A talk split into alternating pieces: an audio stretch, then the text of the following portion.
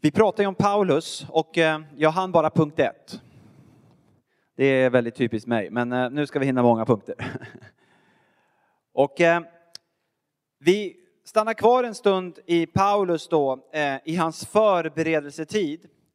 Och som jag sa i förmiddags så tror jag att Paulus liv har jätteviktiga nycklar att ge till oss i vårt lärjungaskap, i vår vandring med Jesus, i vårt behov att bli förberedda av honom för den tid som är. Och då finns ju en dubbelhet med det. För att förberedelse är ju både någonting som Gud gör för något som ska komma, men det är ju också någonting som Gud gör eh, på något sätt samtidigt som jag är i tjänst. Det är ju inte bara så oftast i våra liv att vi bara är i förberedelse så vi gör liksom ingenting för någon annan. Och det är inte ofta så att vi bara är i tjänst så vi gör bara saker för andra. Utan ofta så går ju de här lite grann omlott. Ehm, och ehm, vi ska se hur Paulus liv nu fortsätter efter att han har tagit emot Jesus. Och det läser vi om i vers precis efter att fjällen har fallit från hans ögon, precis efter att han har blivit döpt, så kommer vi in i Apostlagärningarna 9, vers 19. Och där står det så här. Sedan åt han och fick nya krafter. Det är väldigt aktuellt för oss som ätit lunch här. Precis på banan med honom där. Saulus stannade några dagar hos lärjungarna i Damaskus. Och han började genast predika i synagogorna att Jesus är Guds son. Alla som hörde honom häpnade och sa, var det inte han som i Jerusalem ville utrota dem som åkallade detta namn? Och kom han inte hit för att gripa dem och föra dem till översteprästerna?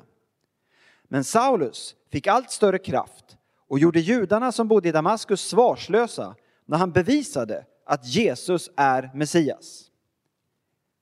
Efter någon tid beslöt judarna att röja honom ur vägen.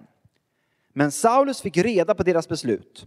Dag och natt höll de till och med vakt vid portarna för att döda honom.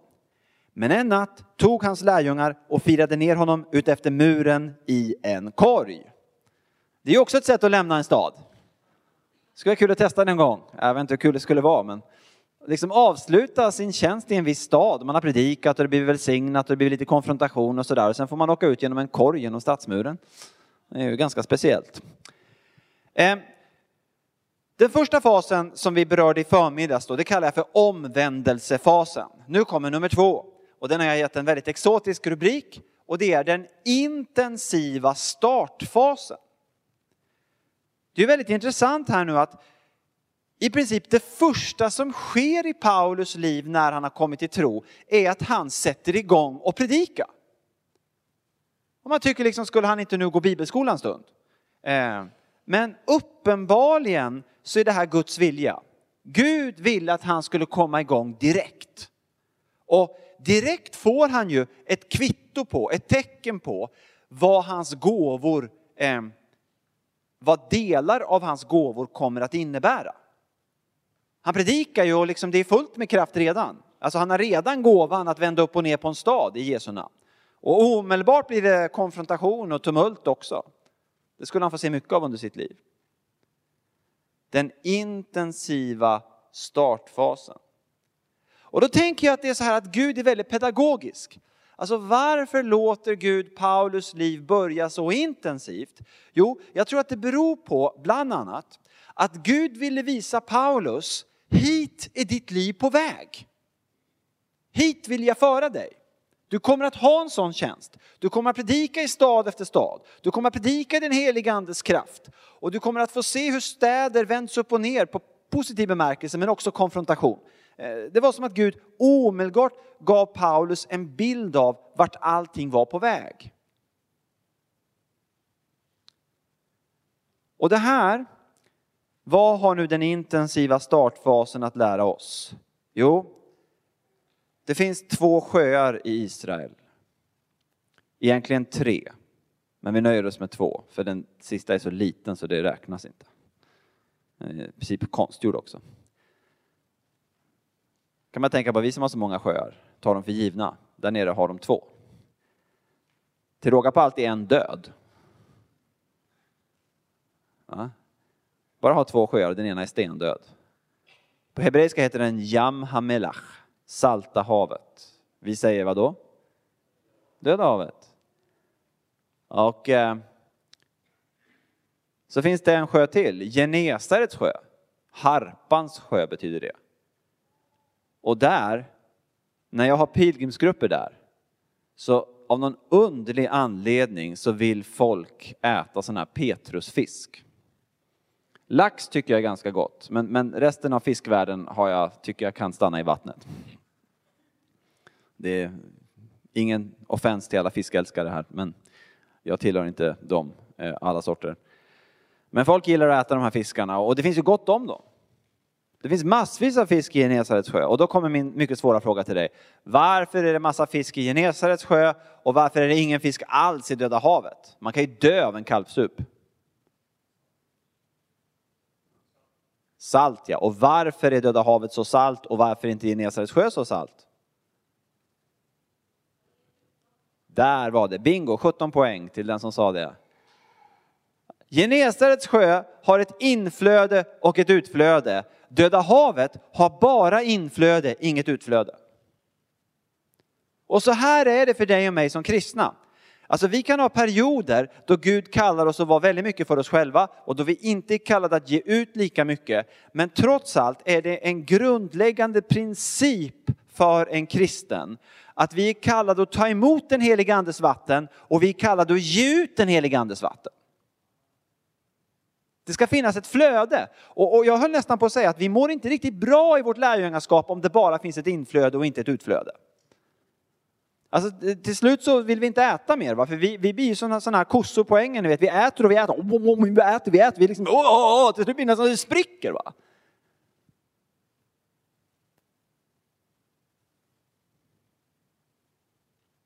Eh, jag berättade i förmiddags om att min start på mitt liv som kristen var väldigt trevande när det gällde upplevelser. Och eh, samtidigt var det så här att när jag fortfarande var i den fasen att jag liksom knappt visste om Jesus fanns. Alltså jag trodde nog att han fanns, men jag, jag var liksom inte riktigt säker än. Jag, jag hade mina tvivelsperioder då jag, då jag inte riktigt visste om jag trodde ens. Mitt i det så fort jag hade bekänt mig som kristen, för det gjorde jag, en novemberkväll 1983 bekände jag mig till Jesus. Jag böjde knä i mitt rum, kommer aldrig glömma det. Jag överlämnade mig som en lärjunge, jag bekände min synd och jag sa att jag ville följa Jesus och sen ställde jag mig upp och jag tyckte att det var irriterande stillsamt. Massa upplevelser har kommit efteråt, det berättade jag om i förmiddags. Men för ett par år framåt så var det väldigt, väldigt stillsamt. Väldigt stillsamt. Men det som hände mina vänner, bland annat, det var två saker. För det första så började jag få en allt starkare förnimmelse av att Jesus var där. Liksom att, ja, men han är nog där, men jag vet ju inte om han finns, men han är ju här. Ja, men ja, ni vet sådär, var lite förvirrat. Det andra var att jag började få en väldig längtan att få ge det här vidare. Och jag tror det är sunt. Det är typiskt Gud som själv ger vidare. Och den här längtan blev så stark så jag gick till konfirmationsprästen som jag hade haft och frågade om jag kunde bli konfirmationsledare. Jag tänkte jag berättar inte för honom att jag tvivlar eh, eh och jag inte riktigt vet om Jesus finns ibland. Det, det, det, säger jag inte och det är ju inte riktigt rätt. Man ska ju berätta allt, men det gjorde jag inte. Utan jag tänkte han, han fattar nog inte det så, så han kanske låter mig vara ledare. Och det lät han. Och jag kommer aldrig glömma, eh, vi firade mässa en gång med konfirmanderna. Och ni vet, jag var lite drygt ett år äldre än konfirmanderna. Jag menar, jag hade så mycket saker som inte var i ordning i mitt liv så det går liksom inte att räkna dem. Visst, det finns många saker just nu som behöver fixas till, men alltså det är ingenting mot hur det var då. En mycket, mycket, mycket, mycket, mycket oslipad diamant, kan man säga, uttrycka sig snällt. Men så satt jag där inne i kapellet med konfirmanderna och så bara upplevde jag en maning och jag visste, alltså jag hade hört om den heliga ande men det var knappt mer. Men efteråt förstod jag att det var den heliga ande. En maning att gå ut ur kyrkan, så det gjorde jag. Och utanför kyrkan fanns det en soffa. Det var fortfarande inomhus. Och så satte jag mig i den här soffan. Jag bara kände, här, här ska jag sitta. Och så kom det ut en konfirmand. Och så satte han sig bredvid. Och så kom det ut en till, satte sig bredvid. En till satte sig i knät. En till bredvid, en till bredvid, en knät, en bredvid, en bredvid, en knät och så här. Och det höll på. Och det här hade kunnat vara liksom lite så här ploj och trams och tjoho och vi startar vattenkrig och sådär. Det var det ju ofta. Men det var inte det, utan liksom det fanns en intuitiv förståelse från alla att den heliga ande var närvarande. Så de satt liksom, det var som att Jesus lånade mitt knä ett tag. Eller hela mig. Det var som att de satt med Jesus. Det var en väldigt märklig upplevelse. Jag kände på något sätt att vänta, det händer något väldigt, väldigt märkligt här. Det är liksom som att det sker en förlängning av mig själv och nu har Jesus lånat mig. Jag tänkte, men jag vet ju knappt ens om du finns Jesus, men du verkar ju vara här och just nu lånar du mig. Va? En mycket märklig upplevelse och en väldigt tydlig upplevelse av att jag har inte förtjänat det här. Det är inte min fromhet som liksom har, har jobbat upp till att ja, nu är jag tillräckligt from så Jesus kan låna mig för jag är ett sånt bra exempel på en person som är lik Jesus. Är ni med? Men för mig blev det, det och många andra liknande upplevelser när jag knappt hade kommit till tro, blev för mig ett väldigt starkt tecken på att vi är kallade att ge ut. Och därför, det var ju inte så här för Paulus att han liksom gick igenom en fas och sen lämnade han den, så behövde han inte bry sig om den och mer. Det är inte det det handlar om. Om Gud leder en in i en viss period så vill han ju att man ska ta med sig någonting därifrån. Det är ju en av syftena med att han har lett den in i perioden, inte bara komma igenom utan komma igenom och ha blivit formad. Och vad lär vi oss här på den intensiva startfasen? Jo, här kommer nu mitt otroligt avancerade råd. Det är väldigt komplicerat så det är svårt att ta till sig, men jag ska, kanske kan några av er vara smarta nog att fatta. Engagera dig. Kom in på banan. Kom loss, kom igång. Gör något för Guds rike. Och då, då, vi har olika situationer, absolut. Vi har olika begränsningar, det vet jag också. Absolut, det har vi alla. Vi har alla olika situationer, vi har alla olika begränsningar. Men du vet, en helig ande är suverän att kunna leda dig in i att kunna göra någonting där du verkar i dina nådegåvor trots alla dina begränsningar. Mitt i dina begränsningar, ibland med hjälp av dina begränsningar. Och han är suverän på att använda just dig på ett unikt sätt som är precis just det han vill att just du ska göra.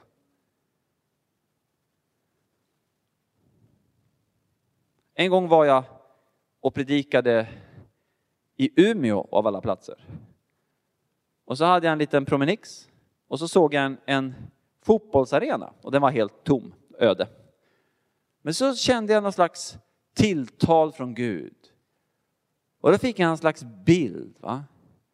Och det var liksom som att massvis av människor satt på åskådarläktarna. Ett par stycken var nere och slet på gräset. Och så upplevde jag hur det var som den helige ande sa att jag menar, vet, jag älskar fotboll och hockey, det är redan sagt. Imorgon ska jag och min son gå och titta på IFK Göteborg. Och där har det ju inte börjat särskilt bra. Det finns de här som håller på andra fotbollslag, men det, det kan förändras med tiden. Fast IFK är inte så bra, just nu har det inte börjat så bra. Men, men alltså, ni vet, jag, jag, jag, gillar att gå på sport och jag, jag, har liksom ställt mig själv frågan, vad är det som gör att jag gillar det här så mycket? Och delvis är det väl oförklarligt. Delvis beror det säkert på att jag har några defekter någonstans. Men, men en av anledningarna det är liksom att det är någon annan som gör jobbet. Ja men det är underbart på det sättet. Eller hur? Jag menar, och så är det ju med alla. Jag har årskort på Frölunda-matcherna och jag sitter där och tjötar vet ni, med, med folk bredvid och vill att känna varandra bra. De vet om att jag är präst och runt och predikar och det är väldigt bra att vi är ute och umgås vet, och har lite sån här, att vi är runt om på massa olika platser i samhället. Det är perfekt och vi sitter där och pratar och det är perfekt, kan prata om allt möjligt. Eh, och, men vi sitter också och tjötar om hockey naturligtvis. Och, och jag menar, vi har oändligt många åsikter om hockeyspelarna. Och det är jättehärligt, vi behöver inte göra något. Eller Vi kan tycka vad vi vill, vi behöver inte göra något. Väldigt bra deal. Men så ska det inte vara i kyrkan. Men det är så det så ofta blir. Och jag tror faktiskt att det är så här, att ju mer vi hamnar på åskådarläktaren, ju mer gnälliga blir vi. Jag menar, vi predikar ofta om Petrus som gick på vattnet. Kommer ni ihåg det? Han tittar på Jesus, han, han, han, han, följer Jesus och går på vattnet, fantastiskt, halleluja. Och sen tappar han blicken på Jesus, sjunker som en sten och Jesus måste dra upp honom. Och så ofta raljerar vi över Petrus, typiskt honom att misslyckas igen. Men frågan är ju någonstans, vad gjorde de andra elva? De gjorde det vi är så duktiga på, de satt kvar i båten. Eller Jag kan se dem framför mig. De sitter där i båten och så Petrus ska gå på vattnet och så tittar apostlarna. Sjunker han inte snart? Sjunker han inte snart? Ja, där sjönk han! Nej, så var det säkert inte.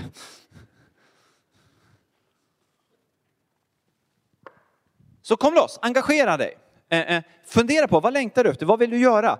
Eh, alltså jag, menar inte, jag menar inte att du måste, måste nu, jag, menar ingen, jag pratar inte om verksamhetshysteri.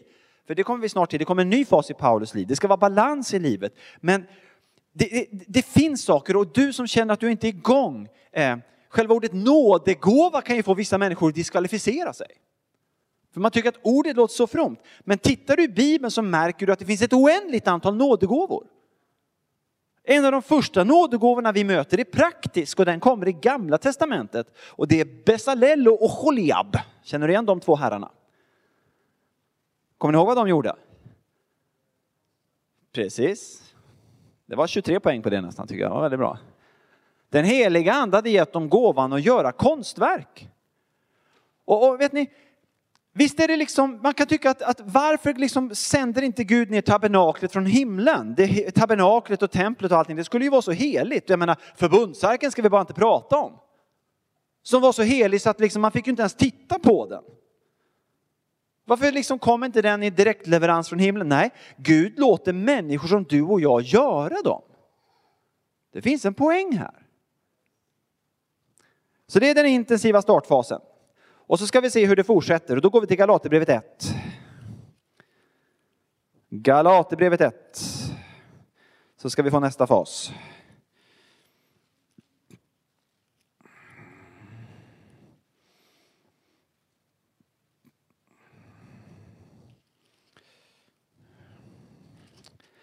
Galaterbrevet 1 och vi går till eh,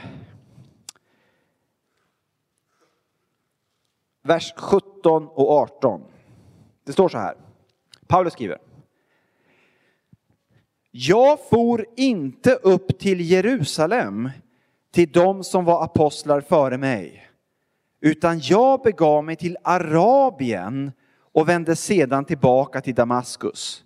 Först tre år senare for jag upp till Jerusalem för att lära känna Kefas. Häng med här nu. Alltså Paulus har predikat nu i Damaskus. En kort intensiv tid. Han skickas ut genom en korg i muren. Står utanför stadsmuren. Kan du tänka dig Paulus nu? Så står han där. Och nu kommer en grej här. Hur lätt hade det inte varit för Paulus att nu tänka så här. Jaha, nu vet jag vad Gud vill. Jag ska predika i städer. Det är bara liksom att ta fram stadskartan. Han kände väl till många städer, han hade det i huvudet, det var en skärpt man. Okej, okay. nästa stad, vilken ska vi ta? Brr, brr. Jaha, okej, okay, vi tar, eh, ja, vi kan väl ta Alexandria då. Det är ju en stor och bra stad. Ja, då tar vi Alexandria. Eller, ja, men vi tar Rom. Nej, vi tar Efesos. Ja, men vi tar Korint. Alltså han hade kunnat ta vilken stad som helst och tänka att nu fortsätter jag så som det har varit fram till nu.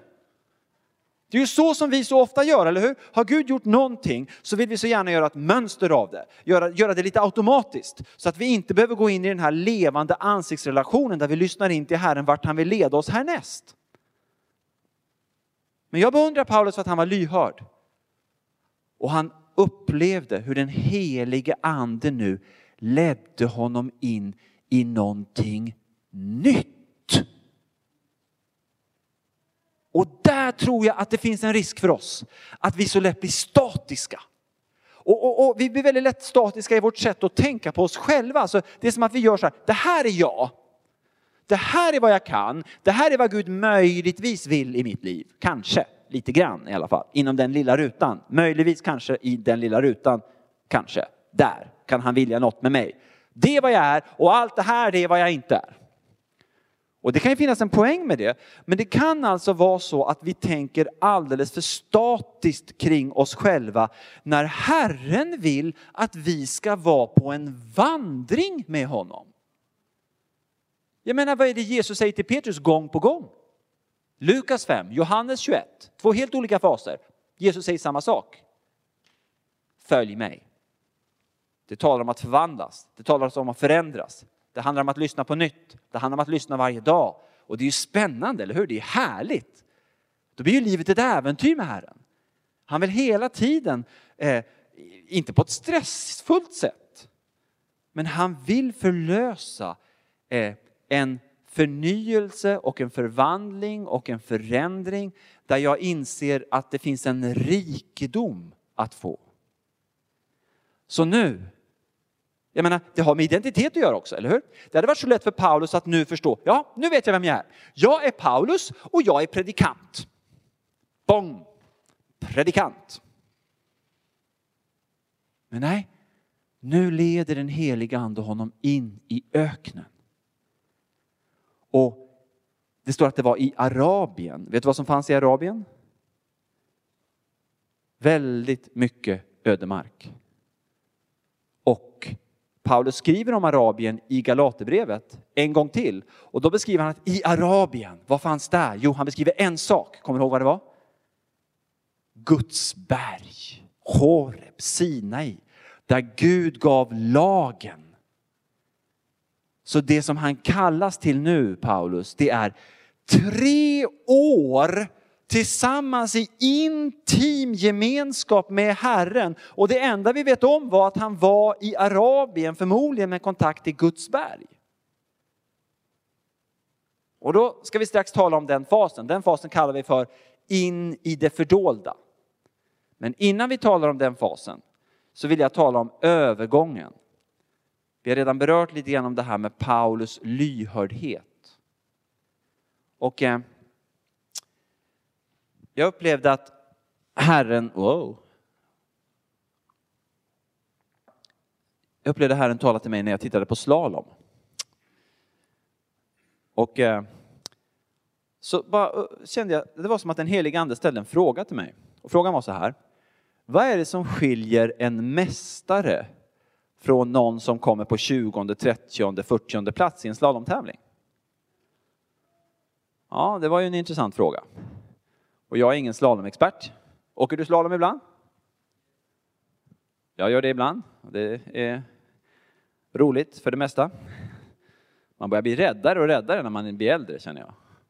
Man börjar mer och mer fundera liksom på vilka inälvor som kan skadas eller vilka knän som kan brytas och sådär. Men, men fortfarande ganska kul. Eh.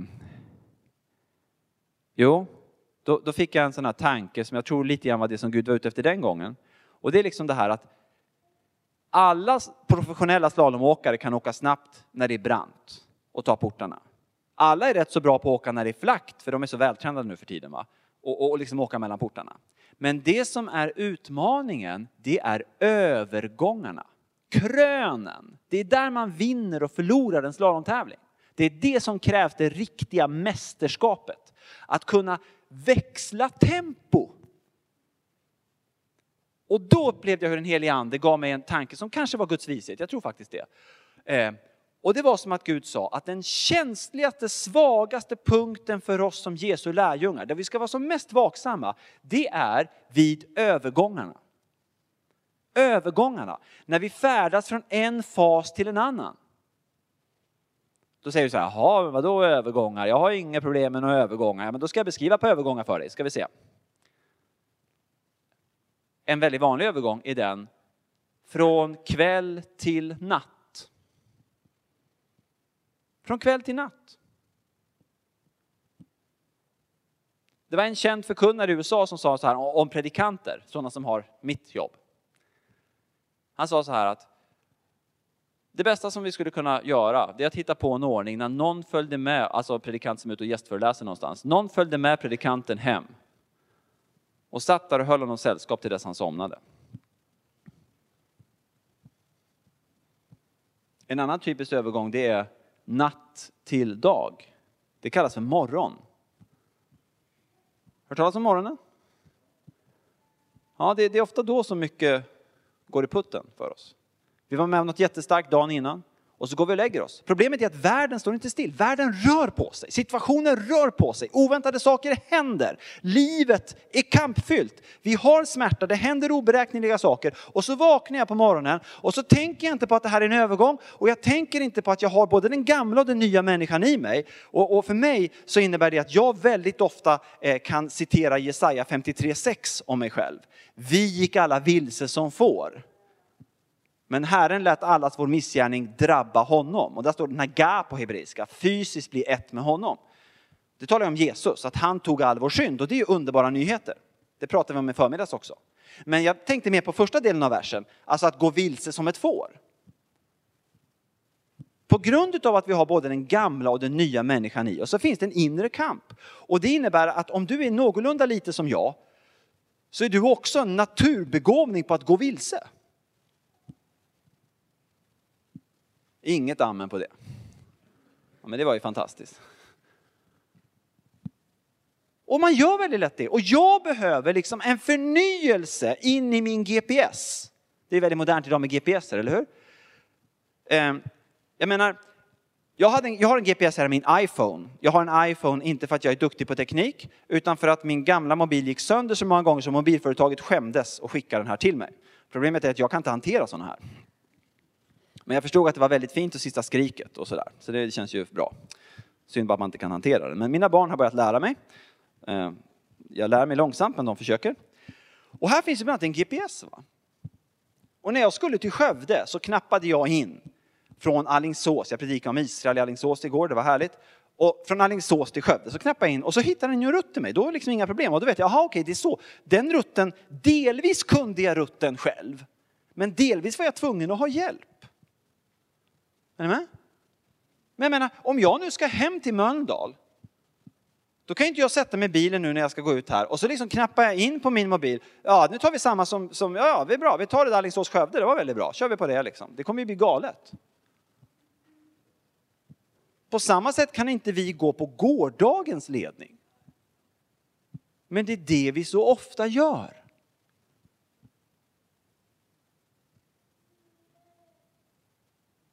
En annan klassisk övergång, det är när man får semester. Nu ska man vara riktigt lycklig. Semester, man investerar tid och pengar. Och så möter man, man förändrar sin vardagsmiljö, man möter människor som man kanske känner väl men som man inte möter lika ofta. Man förändrar sina rutiner, man är inte hemma längre. Och för väldigt många, för en del människor förnyas bibelläsningen under semestern, det är fantastiskt, halleluja för det. Men för många är det så här att de goda fromma ordningarna som man hade i sitt liv, de liksom flyger ut genom fönstret. För att miljön har förändrats. Så övergångarna, var vaksam i övergångarna. Sök Herren i övergångarna.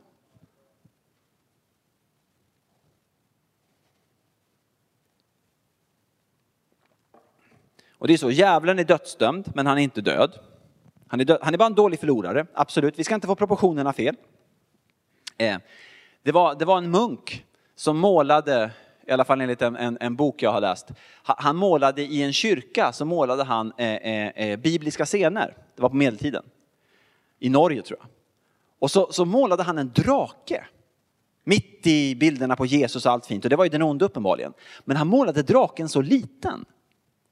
Och då kom det in en flicka och hon tittade på det här och så sa hon till munken, du jag bara undrar, varför målar du draken så liten?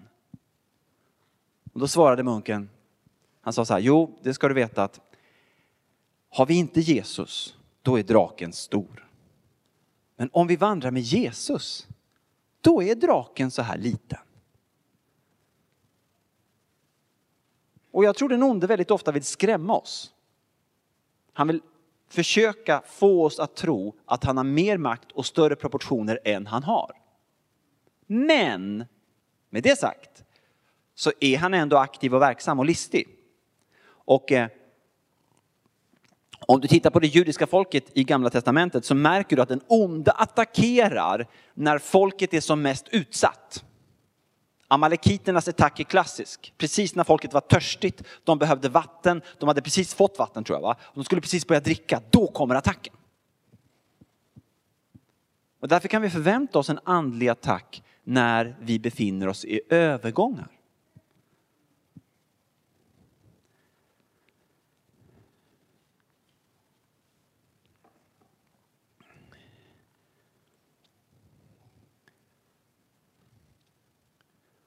Och då är det bra att ha säkerhetslinor. Det är bra att ha ett och jag tror, ni vet, Gud och djävulen är båda väldigt konkreta. Det är bra att ha konkreta säkerhetslinor. Låt mig ge dig ett exempel. Ehm, jag känner en engelsman. Han blev kristen, affärsman. Han hade tre vänner, alla affärsmän. De bildade en bönegrupp. Och så när de hade varit kristna ett tag, de träffades ganska regelbundet i den här lilla gruppen, så räckte han upp handen. Och så sa han, ja, jag måste bara berätta att jag, jag har problem med en synd jag regelbundet begår. Jaha, sa de andra, vad är det? Jo, sa han, när jag kommer ensam in på hotellrummet, var jag än är i världen, väldigt ofta så tittar jag på porr. Det var alldeles tyst. Och så sa nästa man, det gör jag också. Och den tredje mannen, jag också. Och den fjärde, jag också. Det är ju klassiskt, det är en övergång, eller hur? Du befinner dig själv, du är på hotellrummet, det är övergången mellan dag och natt. Du befinner dig i en situation där du inte har din vanliga sociala säkerhetsnät runt omkring dig, alltså bingo. Då bad de Jesus om förlåtelse. Och eh, tror du de fick Jesu förlåtelse? Ingick det där i Jesu död på korset? Absolut. De fick full förlåtelse och de upplevde andens närvaro. Det var alldeles underbart och det var ljuvligt. Men så kände de också att nu vill ju Gud då, jag menar Jesus sa ju till äktenskapsbryterskan, gå nu och synda inte mer. Så nu vill de liksom ha en strategi för hur de ska hantera det här. Och det var två saker de kom överens om. Det ena de kom överens om det är det på engelska som kallas för accountability. Alltså att man är ansvarig inför någon. Och de bestämde sig för att, inte, inte negativa band, inte negativa bojor, men de var vänner, de hade förtrolig gemenskap med varandra. De bestämde sig för nu att ha tillit till varandra och de gjorde sig ansvariga inför varandra. De sa så här att nu så lovar vi varandra att vi ska inte återupprepa den här synden och gör vi det så måste vi dela den här. Finns det där i Bibeln? Ja, det finns det absolut. Bekänn era synder för varandra.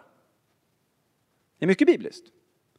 Ofta låter vi bibliska fraser bara bli fromma fraser. Ja, men det låter jättefromt. Bekänn era synder för varandra. Men vänta, vad säger de?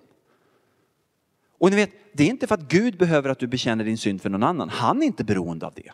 Han förlåter dig, för han dog för dig på korset. Så fort du bara kastar en suck av att du behöver förlåtelse från Herren så ger han dig det. Men låt mig ge dig två exempel då jag tror att det är bra att bekänna sin synd inför någon annan. Och då ska det vara någon du har förtroende för och vara ansvarig inför den annan. Två exempel. Nummer ett. Du tror inte att du har fått förlåtelse för en viss synd. Åklagaren, djävulen, försöker få dig att tro att dina synder är värre än alla andras. Han försöker få dig att tro att just du kan inte få Jesu förlåtelse. Han försöker göra dig till en nackspärrskristen som liksom fokuserar mer på dig själv än fokuserar på Jesus. Och alltså så försöker han hårt att få dig att tro att just dina synder inte kan bli förlåtna. Och speciellt då de synder som du själv bedömer som lite mer allvarliga. Och då händer följande. Jag vet inte om någon har varit med om det. Jag har gjort det många gånger. Har du varit med om att be Jesus gång på gång om förlåtelse för samma synd? Det är en klassiker. Och jag tror Jesus säger till oss, jag förlät dig första gången. För han har ju dött för oss på korset. Det är ett bra tillfälle att gå till bikt. Att nämna det för någon annan och få höra förlåtelseordet. Det har ofta hjälpt mig. För jag predikar ingenting som jag inte lever faktiskt här. Jag har en biktpräst, stackars man som får stå ut med min bikt då. Och en gång varje månad, eller varannan månad, så uppsöker jag honom. Och vi har gemenskap, vi träffar varandra i andra tillfällen. Som vänner, som kompisar i glada vänners lag och har jättekul ihop. Det stör inte den relationen faktiskt. Så kan det vara för vissa att man vill ha någon person man bara träffar för det. Och det är full respekt för det, men så, det har inte jag behov av.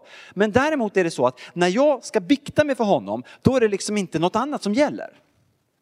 Då pratar vi inte om vädret, vi pratar inte heller om rent allmänt liksom hur livet är, utan vi pratar om min synd.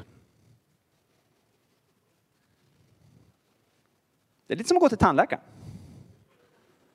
Det kan vara lite jobbigt när man går dit, men det är väldigt bra efteråt. Resultatet blir jättebra. Jag menar, ingår, alltså tandläkaren, det är jättegott med tandläkaren, det är ofta trevligt. Jag har faktiskt bra relation med tandläkaren, jag tycker hon är jättetrevlig och trevliga planscher och sådär. Men man går ju inte liksom till tandläkaren just för att det är så skönt när de borrar. Det är väldigt få i alla fall som tycker liksom, åh, jag måste gå dit och njuta lite av den där borrningen. Det var så härligt. Det där ljudet är ju härligt också. Så, åh, det är så uppmuntrande. Jag börjar bli lite uppmuntrad i vardagen så jag tror jag går till tandläkaren en stund. Det är ju inte därför man går till tandläkaren, eller hur? Men man går till tandläkaren för frukten. Resultatet blir ju bra. Det är samma sak med bikt. Det är inte alltid världens roligaste att man ska bära fram sin synd inför någon annan. Men jag menar, det kanske är det man behöver. Det andra gången då du kan behöva bekänna din synd inför någon annan, det är om du återupprepar samma synd. Du sitter alltså i en negativ vana som du inte lyckas bryta av egen kraft. Och, och, är det någonting som sitter väldigt djupt i mig, och kanske också i dig, så är det någonting som jag har mina barn, inte nu, de är lite för gamla oftast, fast de kanske lever ut och det gör jag också, så det är inte bara dem, det är jag.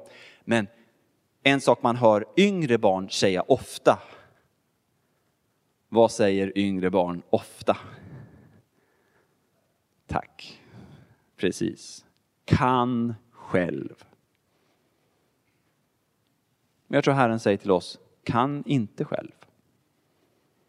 Kan själv tro att jag blivit förlåten. Kan själv bryta med mina negativa vanor. Kan själv förstå exakt vad som var synd och inte som var synd. För under, med biktprästen är det väldigt bra. Jag lyfter upp min synd inför någon annan och han kan liksom sortera sig. Ja men Hans, det där är ett sår. Det där liksom behöver du helande för, men det där var faktiskt inte en synd. Ja, Hans, det där är en synd, men, men det har också lett till en bindning som du behöver bryta. Bap, Så liksom hjälper han mig att sortera rätt sak i rätt låda. Och ibland kan jag sortera själv bara för att jag pratar med honom och själv kommer på det. Va? Kan inte själv. Kan inte själv. Andra kan hjälpa mig. Är ni med? Mina vänner, allvarligt talat. Jag tror djävulen jobbar stenhårt på att få dig att behandla ditt inre som att det vore en statshemlighet. Som att vi alla vore så exklusiva. Det vore så unikt att just du har problem med synder. Nu bekände de här fyra männen att de hade problem. Ni kommer ihåg dem va? Internetporr på hotellrummet. Och eh, det var ju det ena vi sa då. En av de här två strategierna är att bekänna sin synd inför någon annan, bli ansvarig inför någon annan. De skulle ju rapportera också om de begick synden igen. Det andra var att de kom på någonting väldigt praktiskt för att hjälpa varandra vid övergången. Och det var helt enkelt mycket, mycket praktiskt. De sa så här. När vi kommer in på hotellrummet så lovar vi varandra. Vi tar våra biblar och vi lägger dem på tvn. Lite svårare att titta på porr när Guds ord är ovanför dumburken. Det Kan låta väldigt enkelt och patetiskt men hjälper det så hjälper det.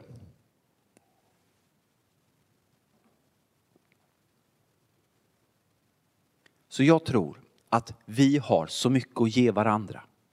Vi har rikedomar och jag tror att Gud kallar Kristi kropp i Sverige idag att vi ska våga, inte kleta på varandra, liksom inte, inte binda varandra med osunda band och det får vi liksom hjälpa varandra med. Inte att du ska fläcka ut ditt innersta för vem som helst, det är inte det jag pratar om. Men jag tror att Gud kallar Kristi kropp i den storm som är på väg. För det är allt mer av en storm vi märker, det blåser upp till storm i världen. Det är väckelsestormar men det är också stormar där vi kommer få se press och tryck. Och, och, och jag menar, jag lever som, som präst i Svenska kyrkan, jag lovar dig att det saknas inte blåst. Men Det är inget som gör en förvånad snart längre. Det finns mycket som händer som är bra, men det finns mycket som händer som är direkt vansinnigt.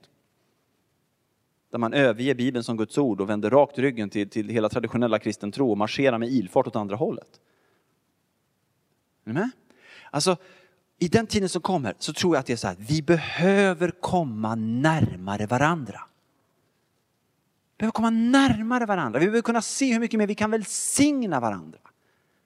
En annan sån här enkel variant på det temat, det är det här när vi säger till varandra ibland, och det är inte fel, det är jättebra att du säger det, men jag vill bara ge dig en utmaning om du kan ta det ett steg till. Och det är när vi säger till varandra ofta så här, speciellt om vi är lite fromma, så säger vi ofta så här, jag ska be för dig. Och det är underbart. Jag menar, bön på distans är fantastiskt. Eh, här i min mobil, iPhone, så har jag eh, kanske 25 förebedjare som jag känner väl och jag skickar ut sms till många av dem inför varje sak jag ska göra. Be för det, be för det. Så bön på distans är underbart. Men när du står inför en broder eller syster som verkar ha behov, kanske inte bara du ska liksom be för den personen på distans. Kanske ska du erbjuda dig, får jag be för dig nu? Och gärna med att lägga på en hand. Jag är ganska ofin, för när människor frågar mig och säger så här, jag ber för dig, säger de. Och det är ju, jag blir jättetacksam. Men väldigt ofta säger jag, bra, tack, nu. Kom igen. Är ni med? Alltså vi börjar se varandra som ett fotbollslag, eller hur? Där, där liksom man kämpar tillsammans, man kommer nära varandra, det är dynamiskt, man vågar öppna sig för varandra. Man vågar bekänna synd för någon i alla fall som man har och kunna bli avlastad av de bördorna. Är ni med? Då kommer vi få se att ett profetiskt flöde kommer börja komma loss. Alltså vi kommer att bli häpna över vilken stark profetisk ande som då kommer utgjutas över Guds församling. För vi tror att profetisk gåva är för vissa experter. Men Bibeln säger enligt Johannes 10 att alla kristna har gåvan att lära känna, känna igen, höra och lyda Herrens röst.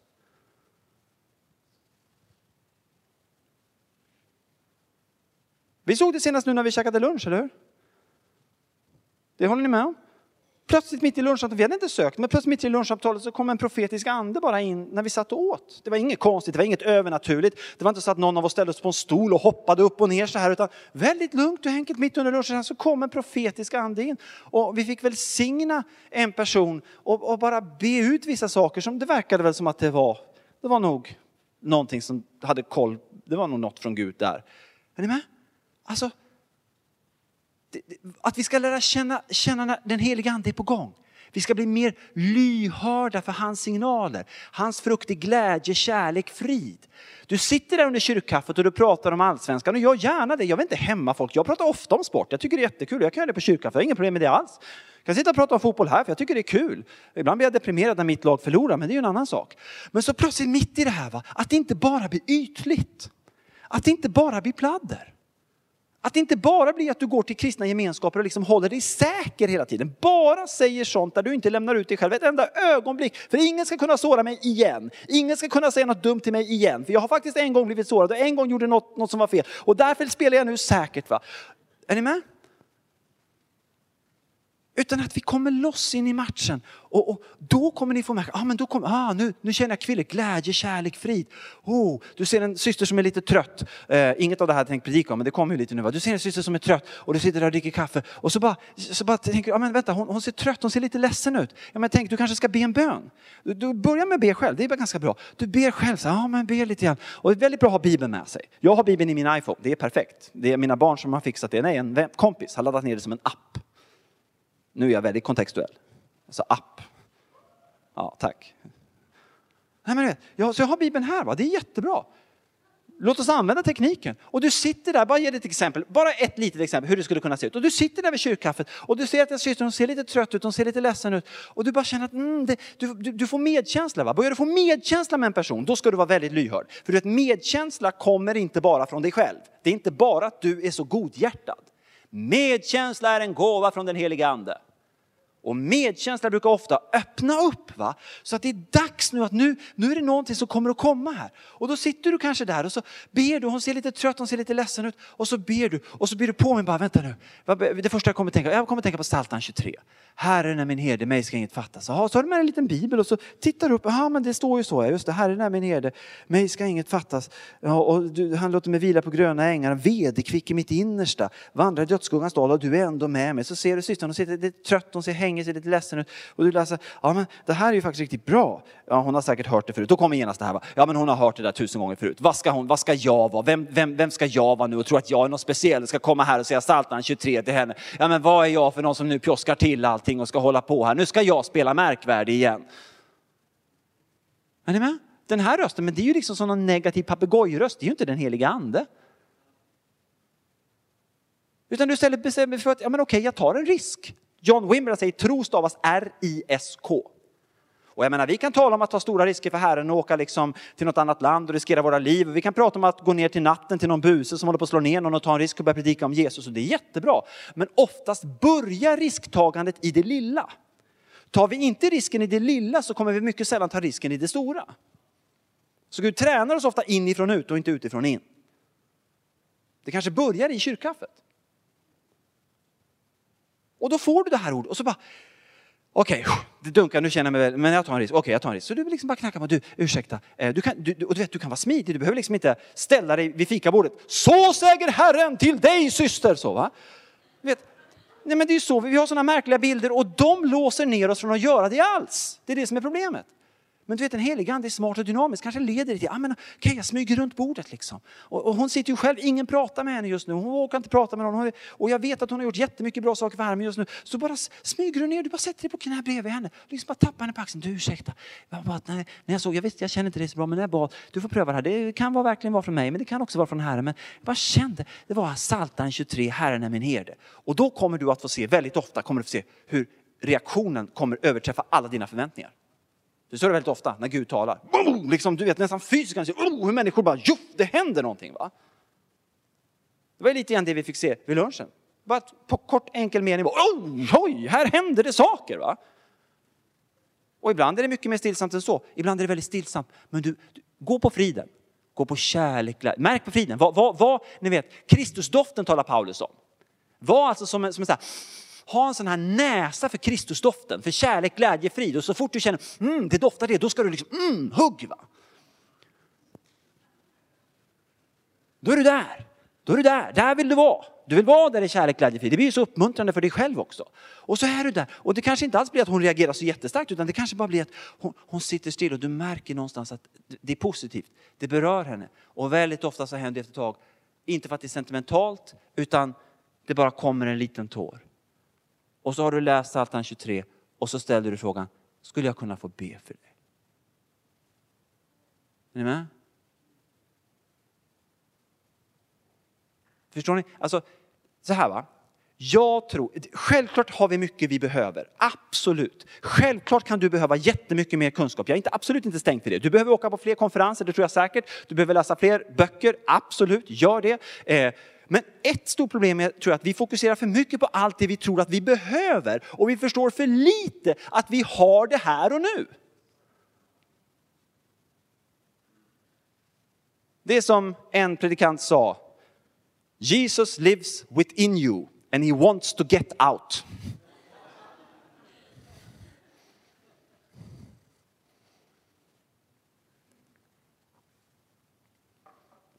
Det blev en lite längre punkt än jag hade planerat. Jag håller inte planeringen Johannes. Nej, det är som det är. Hopplöst. Orkar ni någon punkt till? Okej, okay, då svårt. lite. Eh, då då, om vi spinner lite på det temat så vilken fas leddes Paulus in i? Vi har pratat om övergångarna och jo, Paulus leddes in i det fördolda. Och det fördolda, eh, någon kort, jag vill säga något kort om det, för jag pratade om det i förmiddags, delvis det här förbundsförnyelse, gå tillbaka in i den första kärleken och alltihopa det här. Men då vill jag ge dig en konkret sak om det fördolda. Eh, och det är då att eh, jag tror Herren vill ge oss en grön äng. Ursäkta, som finns där i vårt lärjungaskap. Eh, och jag tror att, eh, för att illustrera det här. Jag har varit gift. Jag är gift. Inte bara har varit, jag är gift. Med en underbar kvinna, hon heter Johanna. Hon borde ha guldmedalj för hon har stått ut med mig och vi har varit gifta i 21 år. Det är inte så jättelänge jag vet, vi är ganska nygifta, men det är ändå en liten stund. 21 år. Och tänk ifall vi hade bröllopsmiddag 5 januari. Då hade vi vår 21, 21 bröllopsdag. Tänk ifall nu när vi satt vid den här middagen, det var en jättetrevlig middag, by the way. Men, men tänk ifall när vi satt vid den middagen, jag hade sagt så här till Johanna. Åh min älskade, jag är så tacksam för våra 21 år, det har varit så fantastiskt. Och och jag älskar dig så mycket. Nu är det så här att det året som kommer nu så kommer jag tyvärr inte ha någon tid för dig. Men du ska verkligen veta att jag älskar dig. Tyvärr så är det så att du vet de här telefonsamtalen, du vet att så fort jag är någonstans och ska predika så brukar jag alltid vilja ringa till dig minst en gång per dag, ofta två, tre gånger per dag. Det brukar liksom vara höjdpunkten på min dag. Men eh, nu kommer jag tyvärr inte prioritera det där året som kommer. Men jag vill att du verkligen ska veta hur mycket jag älskar dig. Kanske kommer jag prata med dig. I så fall kommer det bli de sista par minuterna innan jag somnar. Du vet den där minuten, minuterna då jag är yr. Och redan liksom har börjat lägga mig ner i sängen. Då möjligtvis kommer jag säga ett eller två ord till dig. Och kanske orka lyssna på en mening som du säger. Men du ska verkligen veta att jag älskar dig. Men vi säger alla att det där är absurt. Det är barockt. Jag menar, det skulle vara intressant att se reaktionen om vi gick med det här till en äktenskapsrådgivare. Ja, vi har lite problem med äktenskapet. Jaha, hur lever ni tillsammans? Alltså, nej, jag har inte gett min fru någon tid senaste året. Jag pratar inte med henne, men jag fattar inte vad det är. Det fungerar inte, vårt äktenskap.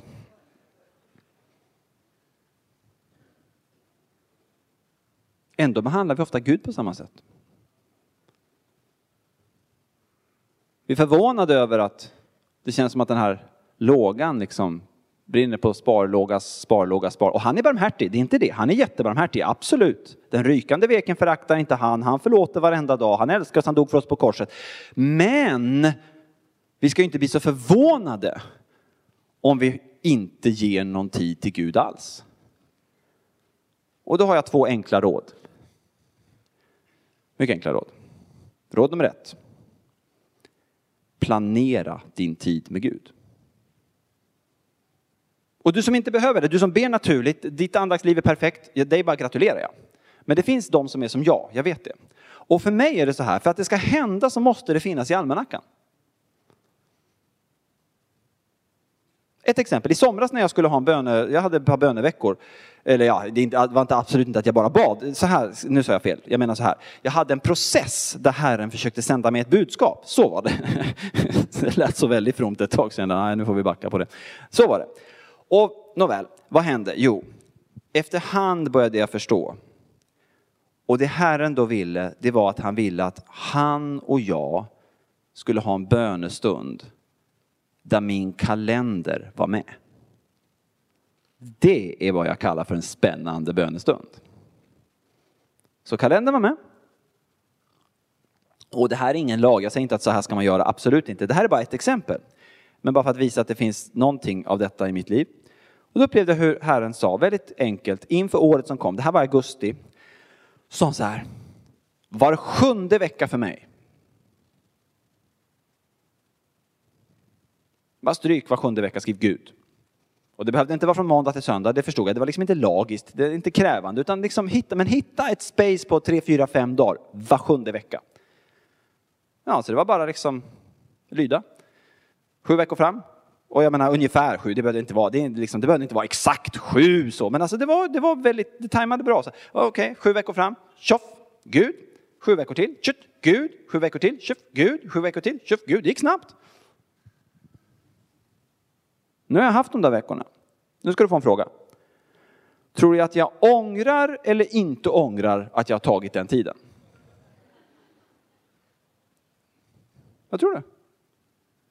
Ah, vad synd att jag tog den där dumma sjunde, var sjunde vecka för Gud. Ah, dum jag var, jag hade ju kunnat göra annat. Så är det ju inte, eller hur? Det är ju mina bästa veckor under hela året. De har ju varit skillnaden för mig. För mig personligen har det känts som de varit skillnaden mellan liv och död. Så nummer ett, planera in tid för Gud. Nummer två, låt den tiden smaka nåd.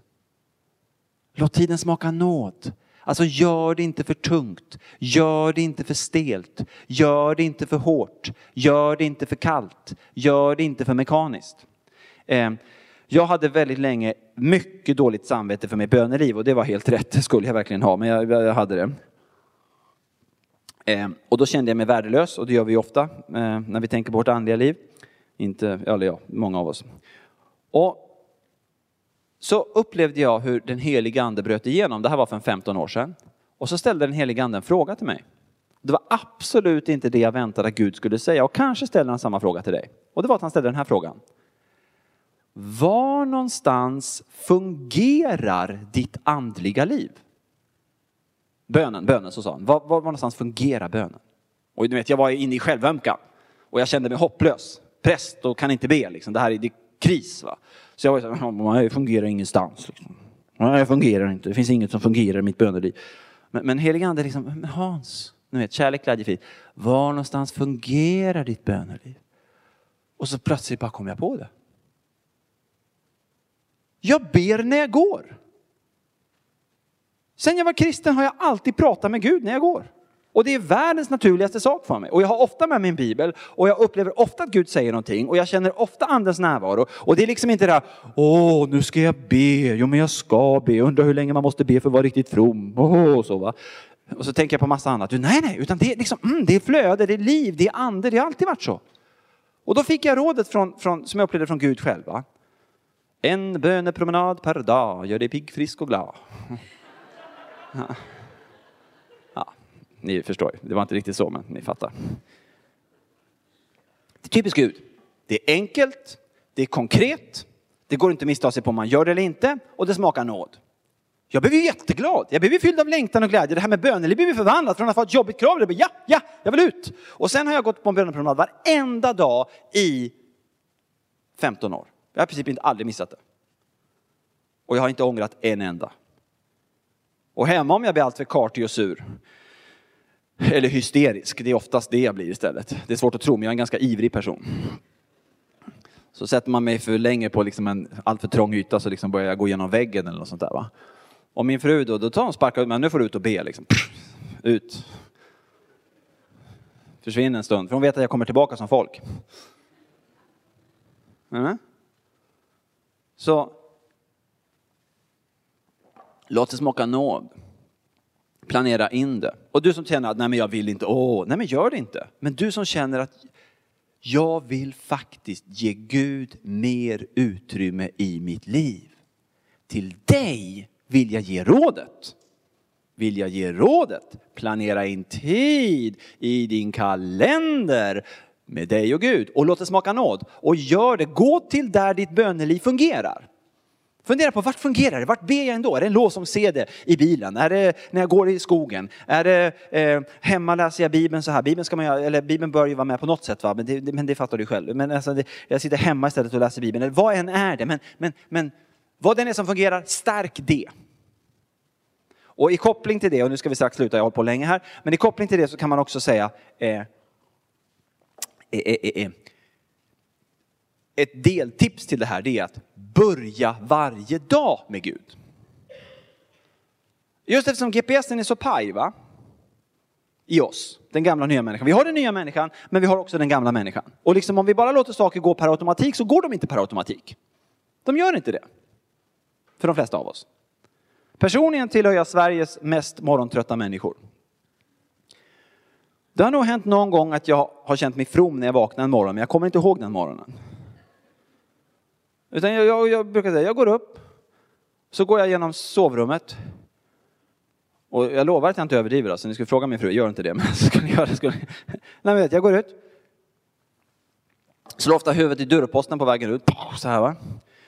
Eh, och om jag inte ber min morgonbön, det här har jag lärt mig, ofta under tider av djup nöd och svaghet. Om jag inte ber min morgonbön, vet ni vad som händer då? Jo, i nio fall av tio, på väg mot frukostbordet, Gamla och nya människan i dig, det är som att du har två CD-skivor. Du har två CD-spelare. Liksom, du väljer själv vilken du plockar in. Va? Men väljer du inte själv, då hoppar den gamla människan väldigt lätt in. Och det är en otroligt tråkig CD. Mm. Så för varje steg jag tar mot frukostbordet kommer jag på ett nytt bekymmer. Jag är väldigt duktig på att bekymra mig. Bekymmer, oro, modlöshet och så någonstans på väg till frukostbordet kommer jag på någon jag är irriterad på den. Så. Och så kom jag på en omöjlig situation på arbetsplatsen. Och så kom jag på någon slags livsmissmod som ligger över mig också. Eh, och så kom jag på att jag en dag ska dö. Och så liksom, jag menar, vet va? För varje steg, men jag har väldigt mycket dödsångest. Alltså jag, jag, jag uppfinner en ny dödlig sjukdom varje dag. Och min hustru avskaffar dem i samma takt. Så liksom, nej inte den sjukdomen heller. Så okej, okay, det var inte den, okej. Okay. Men det innebär att om inte jag ber min morgonbön så innebär det att när jag sätter mig vid frukostbordet väldigt ofta, då, då, då, är jag, då har jag så mycket bördor så jag får knappt näsan ovanför filtallriken. Va? Och sen plötsligt efter frukosten kom jag på någonstans på väg liksom in i min tjänst som präst då. Va? Så kom jag på, nej men, åh, jag är ju kristen också. Jag borde ju be. Åh nej! Och då blir det liksom fördömelse, förkastelse och då tar ju djävulen alla chanser. Just det, sån är du, du är du är den värsta av alla. Liksom. Ha, ha, ha, där satt den va. Men,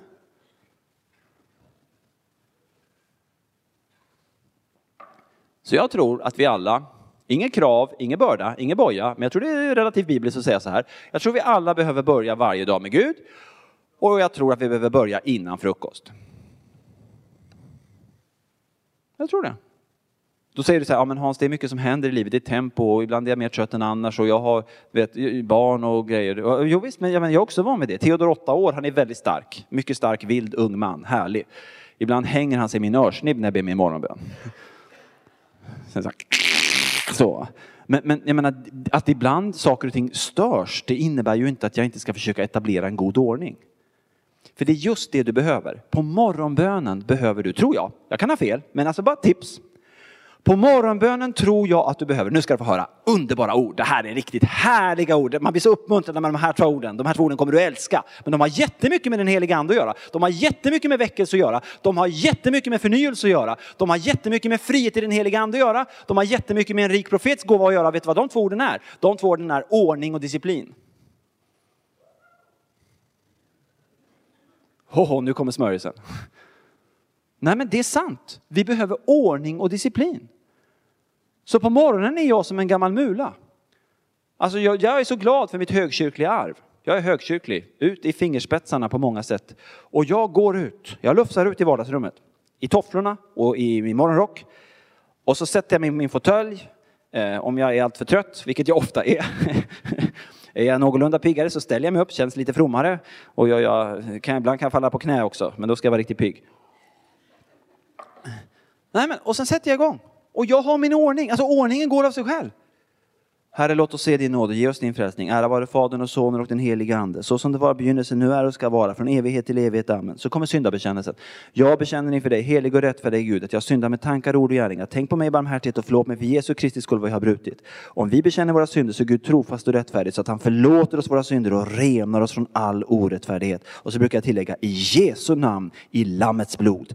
Och då upplever jag hur nådens röda matta flapp, flapp, flapp, flapp, flapp åker ut. Och jag förstår att jag lever hela dagen nu på grund av vad Jesus har gjort för mig och inte på grund av vad jag ska göra för honom. Jag ska göra jättemycket bra grejer för honom förhoppningsvis, men det är hans nåd som gäller. Det är den nåden som gäller. Och så fort djävulen försöker komma och sticka in någonting kan jag säga, han har dött för mig, jag är friköpt i Jesu blod, jag lever av Lammets namn, jag lever av namn. Och, och ja, också det här att Galaterbrevet säger, tog ni emot den helige ande för att ni höll lagen eller lyssnade i tro? Vi får den helige ande för att vi lyssnar i tro. Så jag tar emot förlåtelsen och sen är det tre psaltarpsalmer. Inte en, inte fem, utan tre psaltarpsalmer. Jag läser tre psaltarpsalmer. Och vi, det har inte hänt en enda morgon att inte jag blir befruktad av att läsa Guds ord. Tre psaltarpsalmer. Det kan vara vad som helst i psaltaren. Jag, någonstans tar jag tre stycken, läser de tre. Eh, efter det ett ställe i evangelierna och sen efter det så ber jag Fader vår och, och, och Benediktus. Det kan man hoppa över om man vill såklart. Man kan hoppa över vad man vill, men, men det är Sakarias lovsång. Och sen efter det så har jag då, det här, det här vet, du, vet du hur lång tid det här tar? Ja, kanske sju minuter och då gör man det ganska långsamt. Fem, sex, sju minuter. Sen tar jag en stund om jag har tid, och det har jag oftast, men inte alltid. Har jag tid så tar jag en stund för fribön. Och nu blir det underbart att vara fri. För jag har börjat med en ordning. Ni vet, det är som en raket som har liksom skjutits upp från en ramp och jag har fått en fast kurs. Nu är inte friheten en boja eller en börda, något jag ska bära själv. Nu är friheten, nu är det en härlig möjlighet plötsligt. Och då har en präst lärt mig när jag var konfirmand hur man ber. Och jag har inte lärt mig något bättre så jag tänker jag håller fast vid det min gamla konfirmand, inte konfirmandprästen men det var en av hans vänner, lärde mig en gång. Han sa så här, när man ska be Hans, då ber man så här. Först tackar man Gud. För man glömmer så lätt vad Gud gör i ens liv och då blir det massa otro. Att tacka Gud är som livets backspegel. Man tittar i backspegeln och ser allt gott som Gud har gjort. Så då börjar man med att tacka Gud. Och sen så ber man om förlåtelse och det klarade jag av tidigare på dagen, på, under bönen. Så det, och sen efter det så ber man för andra. Och sen till sist så kommer det man aldrig glömmer och det är att be för sig själv.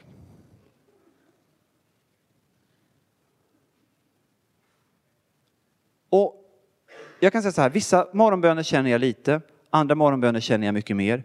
Men alltid finns där en atmosfär av frid. Alltid blir jag befruktad. Alltid upplever jag det som att jag blir påmind om att Gud under natten i våra liv har låtit det regna ner manna. Det ligger där och glimmar på morgonen. Och frågan till dig och mig är, ska vi gå och plocka, ska vi vara mannaplockare under dagen? Eller ska vi bara leva i vår egen duktighet? Och, och, då tror jag vi behöver börja redan på morgonen. Vi behöver börja plocka det här mannat. För det jag känner då det är att Visst, den gamla människan kommer göra sig påmind. Absolut. Den seden hoppar ju in av sig själv ibland. Det känner vi alla till. Men det jag upplever är att när jag går till frukostbordet så har jag med mig, innan jag läser min Göteborgsposten och äter mina flingor och börjar ta upp mina första mejl och de första telefonsamtalen, för man vet ju aldrig vad som ska hända. Eh, eh, det kan ju vara alltifrån en väldigt lugn dag till en fullkomligt vansinnig dag. Ur alla olika bemärkelser. Det kan vara vansinnigt härligt, det kan vara vansinnigt jobbigt, det kan vara vansinnigt någonting. Men det vet man ju aldrig vad som ska hända. Mitt liv är ganska intensivt. Men det som då jag någonstans förnimmer så starkt under morgonbönen det är att nu är min nya människa påkopplad. Det är som att trycka en stereo på on. On. Och då blir det så mycket lättare att börja ta saker i bön. Om det sen kommer någonting, något som hör av sig, någonting som har hänt, något problem, någon ringer mig och vill ha ett råd för någon jättestor sak eller någon jätteliten sak, så vet jag, just det, jag vet ju, mitt i min bräcklighet, mitt i min svaghet, mitt i mina kriser, mitt i mina sprickor, så är min nya människa, den är kopplad på on och jag lever av Jesu nåd.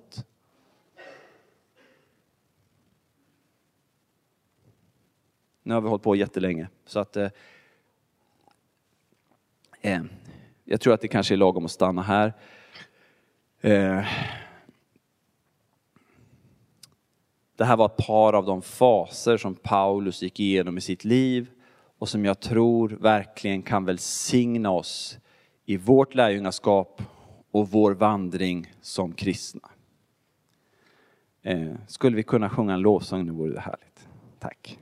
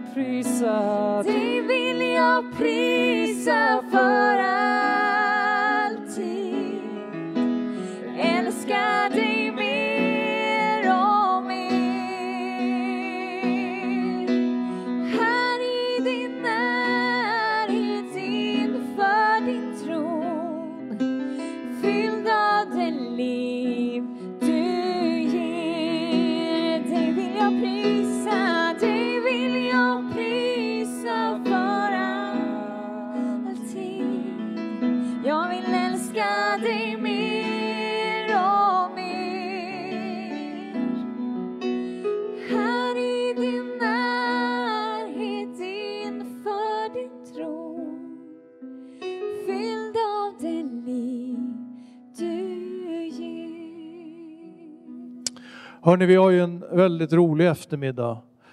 Och allvarlig eftermiddag, det handlar om livet, det handlar om det som vi alla tänker på, funderar på och faktiskt kämpar med. Så vardagsnära, så konkret. Eh, vi pratar lite fram om hur, hur, hur avslutar vi detta? Och jag känner, och vi säger det, att vi, vi, vi har en stund av förbön. Jag ska be att Hans leder den.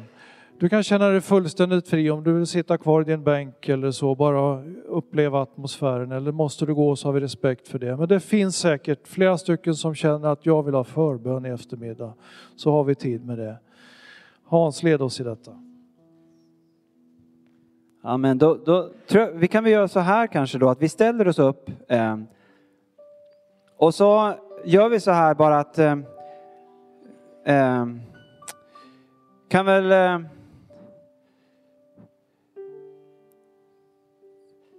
be er som vill ha förbön att ni kan bara komma fram och eh, så får vi förebedja bara välsigna er när ni är här framme och då tycker jag vi gör så här att ni kan bara stå här inför Herrens ansikte en liten stund Ta inte jättelång stund, men en liten stund. Du kan bara komma fram och ställa dig här.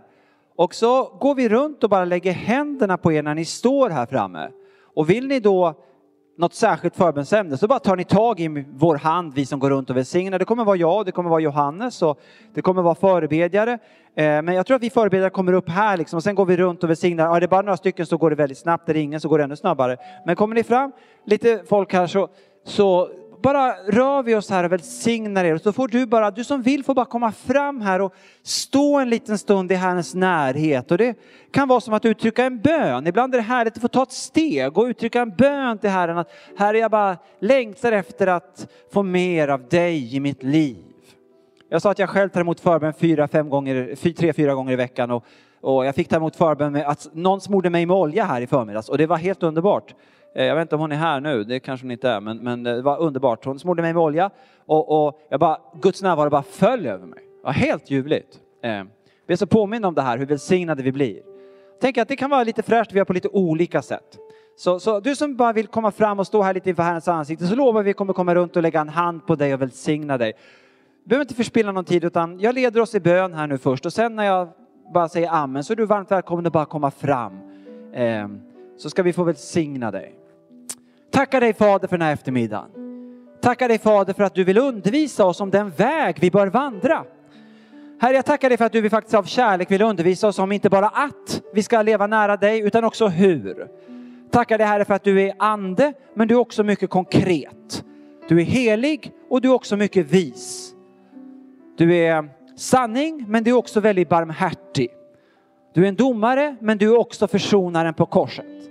Prisa dig för det Fader. Och nu Herre, bara ber vi att vi ska få tag i det här.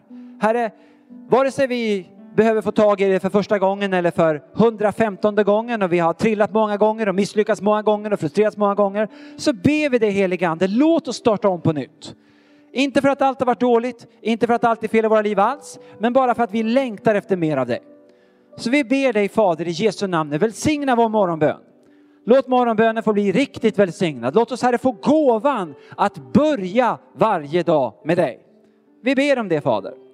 Och Herre, låt oss få be med kalendern. Låt oss se var i vår kalender du vill hoppa in och, och ha heliga möten med oss där du bara vill välsigna, du vill bara uppmuntra, du vill att det ska smaka nåd här. Vi ber om det också Fader. Och Herre, vi ber också om våra nådegåvor Herre, att engagera oss. Vi ber Herre att du skulle bara eh, gärna den här stunden tala ut till oss, påminna oss om vad är vår nådegåva? Vilken vision vill du lägga ner i oss? Är det något speciellt som du vill tända oss för?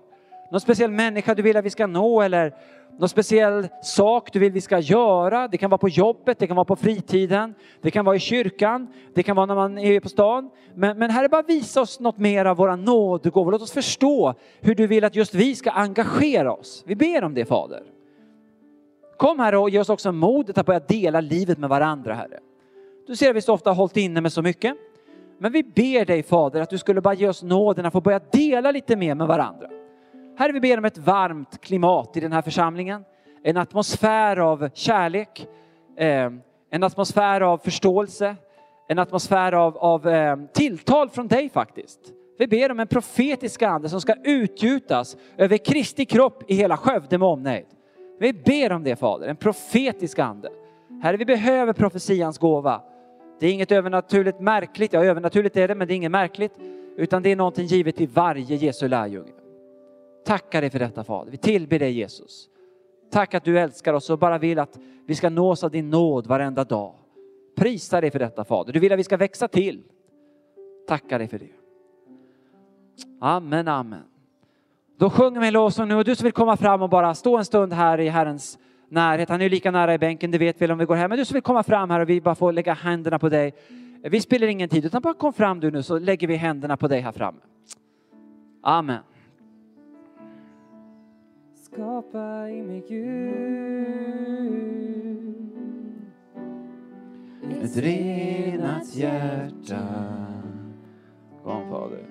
Tjuprolendia, prokelendia, kolandia, prakendia. Förebedjarna får gärna komma fram och börja lägga händer på människor.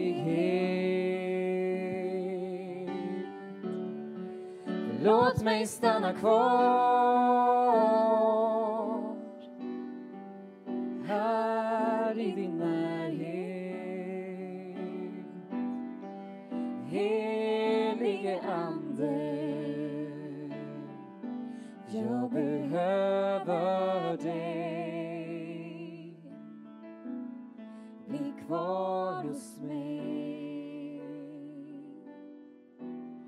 Bli kvar hos mig. Bli kvar hos mig. Bli kvar hos mig.